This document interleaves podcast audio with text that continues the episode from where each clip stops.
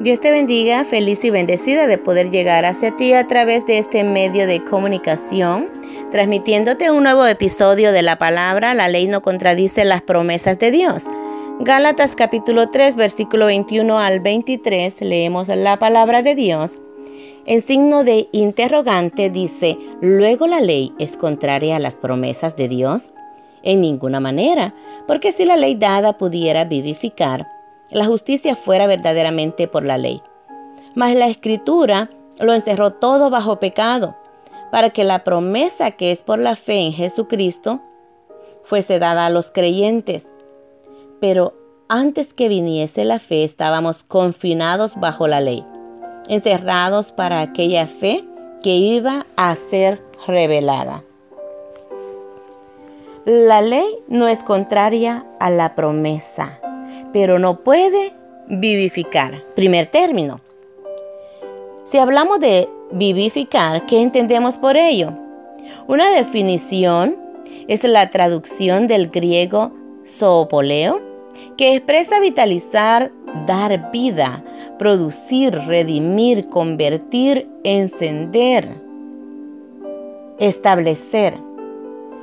Identifica también a un ser viviente. La enseñanza del apóstol Pablo sobre el reemplazo que la gracia hizo de la ley incluye la verdad que Dios no se contradice a sí mismo, en ninguna manera. La pregunta que puede surgir en la mente de los Gálatas sobre si la ley pudiera ser contraria a las promesas de Dios, hay aquí una respuesta. Y podemos ver como término primario se nos enseña que no hay nada en que la ley contradiga las promesas divinas.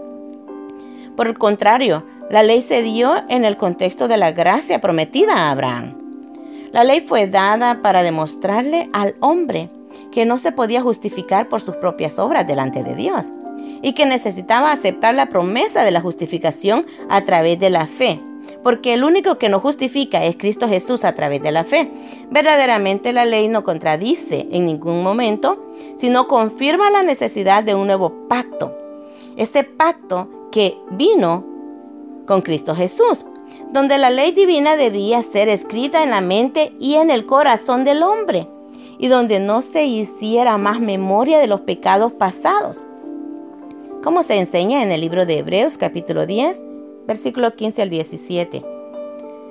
Como término secundario, al enseñarnos sobre la cesación de la ley, como medio de justificación, Pablo muestra que una de las debilidades de la ley era que no tenía la virtud de vivificar al hombre. Vivificar al hombre. La ley no podía dar vida. Sabes que el único que trae vida es Cristo Jesús. Si la ley, la ley hubiese podido dar vida, el hombre muerto en sus delitos y pecados, entonces Dios la hubiera establecido como medio de justicia permanente. Los creyentes en Cristo debemos saber que solo en Cristo el hombre puede experimentar vida nueva. Es lo que te ofrecemos a través de esta palabra, una vida nueva. La Biblia nos enseña que solamente Cristo, el postrer Adán, es espíritu vivificante. Solo Cristo puede redimir, solo Él puede dar vida, solo Él puede producir cambios, solo puede en verdad Él convertirnos de nuestros delitos y que vengamos a Él arrepentidos. Y solamente Él puede establecer una relación directa para con el Padre. Precisamente sigue hablando de que nosotros como creyentes, los creyentes en Cristo debemos saber que desde que llegamos a Él experimentamos un cambio de vida. Y la Biblia nos enseña eso, que el postrer Adán es espíritu vivificante. Lo puede ver en Primera de Corintios capítulo 15 versículo 45 el hombre transgresor por naturaleza no solamente necesita que su pecado sea perdonado en el tribunal celestial de Cristo, sino que pueda ser vivificado espiritualmente, por supuesto, que Jesucristo viene a vivificarnos espiritualmente, a fin de, de que nosotros podamos vivir para Dios a través de su gracia. Y debemos dar gracias a Dios que las buenas nuevas anunciadas a Abraham inmiscuían esta bendición. Recordemos que el mismo receptor de la promesa Abraham fue revivido, estando ya como muerto, siendo de casi 100 años. El Dios de la promesa demostró a Abraham que puede dar vida a los muertos y llamar las cosas que no son como si fuesen. Romanos capítulo 4, versículo 17 al 19. Es una tremenda palabra y sabes que a mí en verdad me da vida el transmitirme, el transmitirte también este conocimiento, esta palabra en donde está hablando, que llamemos las cosas que no son como si fuesen. Aquello que tú estás pensando, que ya lo pusiste en una petición, que ya lo pusiste delante del altar de Dios, llámalo por su nombre y sea hecho en el nombre de Cristo Jesús. Hay respuesta de parte de Dios. Como un tercer término, por esta verdad, sabemos que los que dependen de la ley no solamente dejan de alcanzar la justicia para con Dios, sino que se mantienen espiritualmente muertos y condenados en su propia conciencia. Mas lo que hemos creído a la promesa de la vida eterna alcanzamos el perdón y podemos tener una conducta de santidad por el poder vivificante de Jesucristo. O sea, nosotros sabemos de que en la promesa, los que hemos creído a esa promesa de vida eterna que ha venido a través del Hijo de Dios, nosotros la podemos alcanzar y es una palabra con poder que trae vida en Jesucristo. Podemos ver en el capítulo 3, versículo 22 al 23, que la ley nos confinaba y encerraba hasta que se cumpliese la promesa. ¿Qué entendemos por el término confinaba?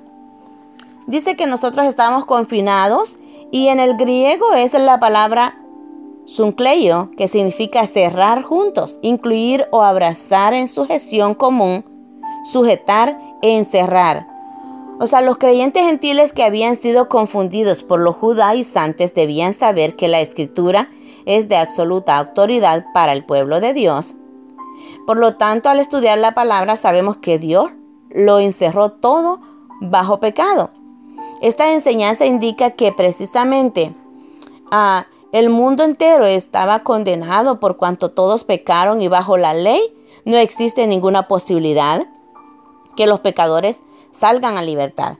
El poder del pecado ata al hombre, de forma que por sí mismo no se puede liberar. Pablo declara que el poder del pecado es la ley.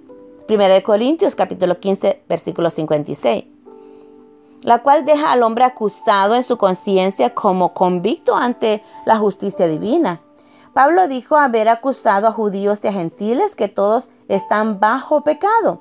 Romanos 3, versículo 9, de esta acusación parte la predicación del Evangelio. Recibir salvación a través de la fe es una necesidad para cada hombre, para cada ser humano. Pues de no recibir por ese medio, el hombre sería condenado para siempre por su pecado. ¿Cuál es ese medio de salvación? En Gálatas capítulo 3 versículo 22 dice que la segunda parte precisamente dice que tiene que ver con la promesa acerca del Redentor que habría de venir. De la simiente de Abraham, Dios dio de antemano la buena nueva a Abraham diciendo, en ti serán benditas todas las familias de la tierra. Por un lado, todo quedó encerrado bajo pecado, pero por otro lado, decía que había una promesa para todas las familias precisamente tiene la promesa de la gracia prometida a Abraham. El medio para acceder a esa promesa es la fe en Jesucristo. Y todos accedemos a, esa promesa a través de la fe en el Hijo de Dios. Y bueno, por obras, dice la palabra del Señor, no por, es por obras para que nadie se gloríe y por obras nadie se salva. Pero sí a través de la fe, la fe juntamente con las obras nos accesan a la vida eterna.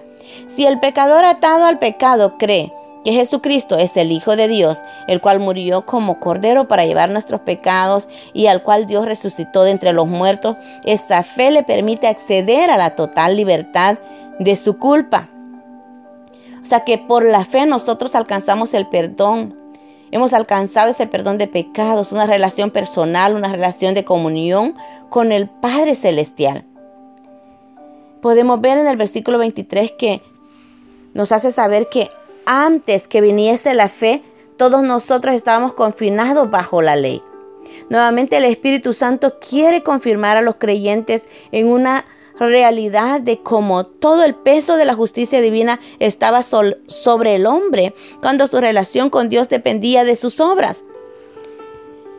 Por obras no podemos tener una relación con Dios. La relación con Dios va a través de tener una comunión directa precisamente a través del Espíritu Santo de Dios para poder comunicarnos y tener directamente esa comunión para con Dios. Porque dice la palabra del Señor que no hay otro mediador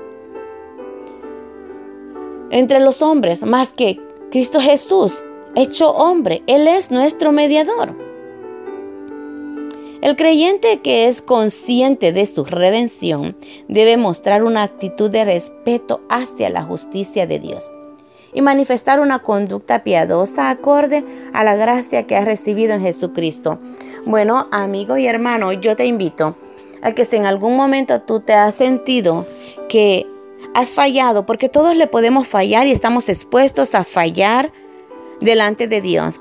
Y muchas veces nos sentimos acusados casi como en el tiempo de la ley, porque el ser humano es fácil de acusar, es fácil de decir, ok, uh, fallaste, ok, no tienes uh, quizás mm, esa oportunidad de reivindicación, pero delante de Dios nosotros sabemos que tenemos un acceso directo para con el Padre, porque Él es amor y precisamente es tiempo en donde Él te está hablando que a través por fe, a través del Espíritu vivificante, ese Espíritu que vino a través del postrer Adán, Jesucristo mismo, que trajo vida, que Él es el quien nos ofrece una vida nueva. Yo te invito a poder accesar a una vida nueva. ¿Y cómo podemos accesar a ello? Si tú quieres accesar en este momento, Solo dile, Señor Jesús, reconozco que eres el Hijo de Dios. Y tomo la vida eterna, tomo ese espíritu que vivifica y te acepto como mi único y suficiente Salvador. Perdona mis pecados y precisamente séllame con el Espíritu Santo Abro mi corazón para que el amor de Dios entre en mi corazón y pueda perdonarme y ser perdonado. Soy redimido, soy lavado por la sangre de Cristo y ahora tengo una nueva vida que Cristo me ofrece. Se te ama, se te bendice y espero que esta palabra caiga en tierra fértil y traiga fruto al ciento por uno. En el nombre de Cristo Jesús, declaro que eres bendecido con las promesas de Dios a través de la simiente que es nuestro Señor Jesucristo, que trajo vida eterna, que es la que te ofrezco a través de este devocional. Que el Señor te bendiga y hasta la próxima.